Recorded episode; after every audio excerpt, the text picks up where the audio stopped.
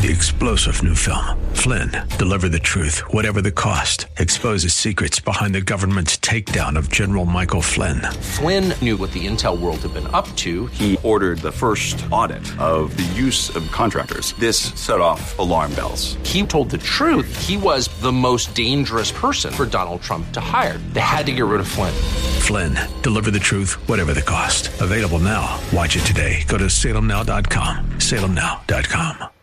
The Bible teaches that the leader's responsibility is to equip God's people to do his work and build up the church, the body of Christ. So the work of the church is done by God's people, not just the leaders of the church. Well, it certainly is not a corporate setting when it comes to our life in Christ and what the church really looks like. And that is what we're learning here today on Study Verse by Verse with Pastor Leighton Sheely. We welcome you to the program today and would invite you to join us as we take a look at the spiritual gifts and how we are to minister through those spiritual gifts to one another. And that is how the church really is working. That's how the body of Christ runs. With more, here's Pastor Layton. Today's program, Study Verse by Verse. Now, this is part three of a sermon series on the body of Christ. It's part of our overall back to basics theme. This part, part three, is entitled Ministering Through Spiritual Gifts. When we met previously, we were reminded the Bible teaches us that Christ is also the head of the church, which is his body, and that we as believers are an important part of the church, the body of Christ uh, 1 Corinthians 12 27 says, All of you together are Christ's body, and each of you is a part of it. So if you're a believer in Jesus Christ as your Lord and Savior, then you're a part of the body of Christ, and it is important that every part of the body of Christ is, is uh, healthy and doing his or her part with all of the strength and all of the vitality that God provides, or else the body of Christ is crippled. And as an illustration of a crippled body, I referenced my recent motorcycle accident with the limitations that were put upon me due to parts of my body not being able to contribute to the goals of my head. Um, in order for us to c- contribute to the body of Christ, we as individuals need to be well and healthy. I've had people come to me and say, Pastor, I believe that God has gifted me in such and such an area, and I would like to minister when, in fact, they were so severely spiritually dysfunctional that they were in no condition to be able to minister to others. They needed to be ministered to. In order for us to really be able to contribute our part as in, in the body of Christ, we as individuals need to be healthy. And when we are healthy, then the body of Christ is healthy.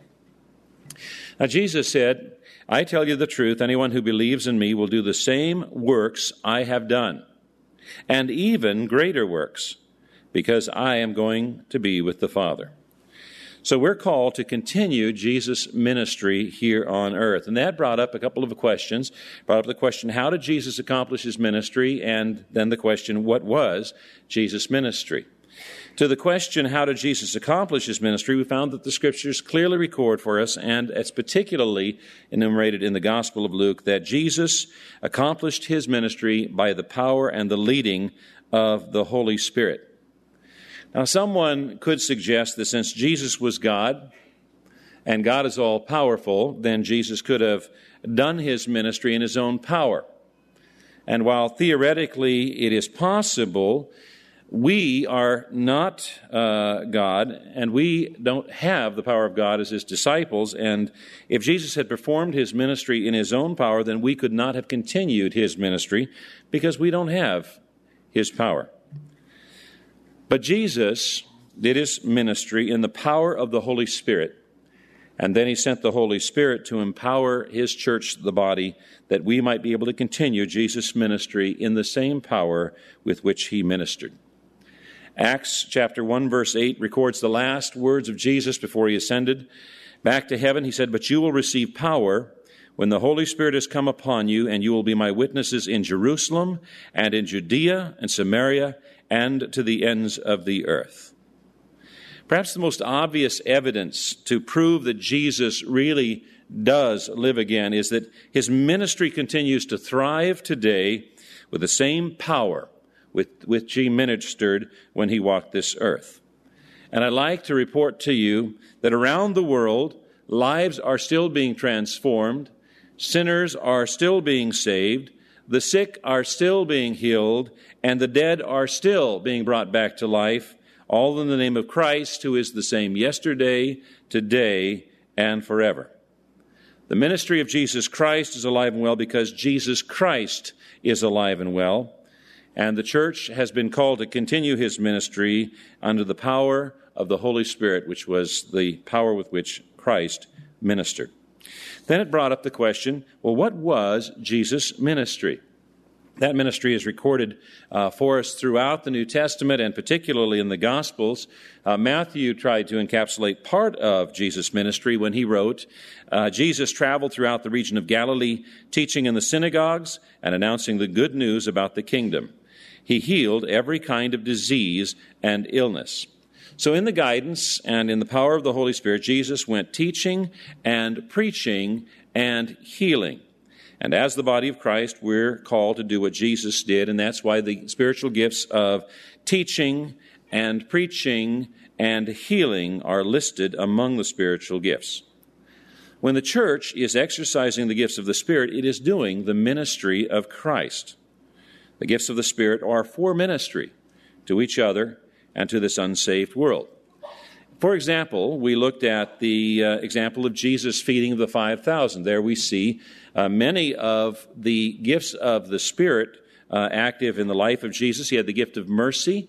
He saw the needs of these people. He was concerned about them because they had uh, been without food for such a long time. He was afraid that they might faint on their way home. Uh, he had the gift of helps. He decided he was going to do something about it. He had the gift of teaching. He made it a teaching exercise for his disciples. He had the gift of faith and miracles when he turned that small uh, lunch into uh, food for 5,000. He had the gift of administration when he broke the groups, uh, the, the, con- the congregation, if you will, into groups so that no one would be left out. So we see uh, there an example of the spiritual gifts being active in the life and ministry of Jesus. Now, when we study the spiritual gifts, we usually look at four passages. Uh, first passage we're going to look at today is Romans chapter 12, verses 4 and following. It reads, Just as our bodies have many parts and each part has a special function, so it is with Christ's body. We're many parts of one body, and we all belong to each other. In His grace, God has given us different gifts for doing certain things well. So if God has given you the ability to prophesy, speak out with as much faith as God has given you. If your gift is serving others, serve them well. If you're a teacher, teach well. If your gift is to encourage others, be encouraging.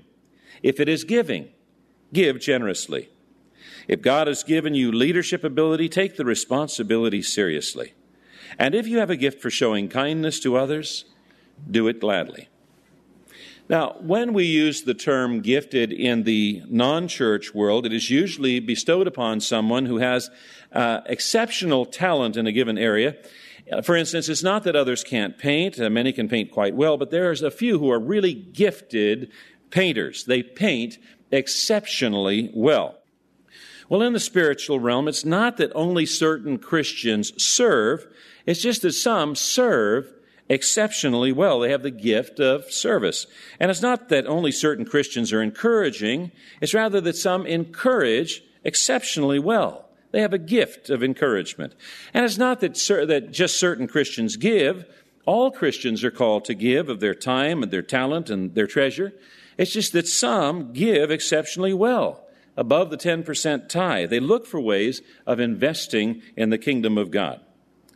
Now, just because there are some who are exceptionally gifted doesn't mean that the rest of the Christians are, uh, let's say, off the hook when it comes to applying spiritual gifting. For instance, men, if someone offends you, as a Christian, you don't have the right to say, you know that gift of mercy? I don't have it. Let's step outside. right? Because all, all Christians are called to turn the other cheek. We're all called to exercise mercy. Uh, in some cases, it's appropriate to remind the offending party that you only have two cheeks. And in so doing, you might uh, be showing them mercy. So, all Christians are called to encourage each other, whether they have the gift or not. If someone comes up to you and says, I just lost my job, it's probably not appropriate for you to say, You know that uh, gift of encouragement? I don't have it. Tough luck. You know? Uh, all Christians should be encouraging. We should say, you know, let me pray with you, brother, sister. Maybe God's got, He's directing you into something that's better. And, and I'm going to be keeping my eyes and my ears open that something uh, that can help you. And if someone uh, comes to you and they say, you know, give me a reason for the hope that is with, within you, what, what's this Christianity all about? Uh, you can't say, you know, that gift of evangelism, I don't have it. You need to be able to give a reason for the hope that is within you.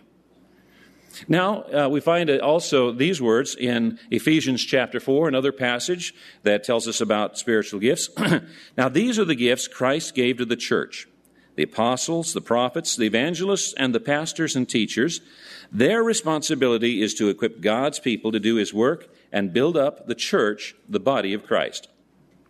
This will continue until we've all come to such unity in our faith and knowledge of God's Son that we will be mature in the Lord measuring up to the full and complete standard of Christ. Then we will no longer be immature like children. We won't be tossed and blown about by every wind of new teaching. We will not be influenced when people try to trick us with lies so clever they sound like the truth. Instead, we will speak the truth in love, growing in every way more and more like Christ, who is the head of his body, the church. He makes the whole body fit together perfectly. As each part does its own special work, it helps the other parts grow, so that the whole body is healthy and growing and full of love. Now, Paul here is talking about the whole body, but he's focusing on uh, four of the uh, spiritual gifts in particular the leadership gifts uh, and their purpose the apostles, the prophets, the evangelists, and the pastor teachers. The original language has a singular article introducing the two words pastor and teacher, uh, suggesting that that describes the same person. A pastor is continuously teaching if through no other means except by their example. Now, many of us were raised in church environments where we were taught that the ministry is done by the people in the collars or in the suits or with the fancy degrees behind their name. That's not what the Bible teaches. The Bible teaches that the leader's responsibility is to equip God's people to do his work and build up the church, the body of Christ. So the work of the church is done by God's people, not just the leaders of the church. Well, there are no Lone Rangers inside of the body of Christ. In fact, it's quite the opposite, and even more so when it comes to leadership, which more accurately could be termed servantship. This has been Study Verse by Verse with Pastor Leighton Sheely. To learn more about Study Verse by Verse and Church of the Highlands here in San Bruno, where the program originates, we invite you to visit our website, highlands.us. That's highlands.us. And then come back and join us next time as Pastor Leighton Sheely continues his series, The Body of Christ, here on Study Verse by Verse. Three star general Michael J. Flynn, head of the Pentagon Intelligence Agency, knew all the government's dirty secrets. He was one of the most respected generals in the military. Flynn knew what the intel world had been up to, he understood its funding. He ordered the first audit of the use of contractors. This set off alarm bells. The explosive new documentary, Flynn, Deliver the Truth, Whatever the Cost, uncovers the facts behind this scandal. Flynn told the truth. He was the most dangerous person for Donald Trump to hire. I find out the worst enemy that I'm going to face in my life is right here in America. They took my assessment and they wanted me to change it. And I was like, I'm not changing it. They had to get rid of Flynn with in depth interviews, archival footage, and never before seen personal records of the man behind the headlines. I just felt like I was drowning. Flynn, deliver the truth, whatever the cost. Available now. Watch it today. Go to salemnow.com. Salemnow.com.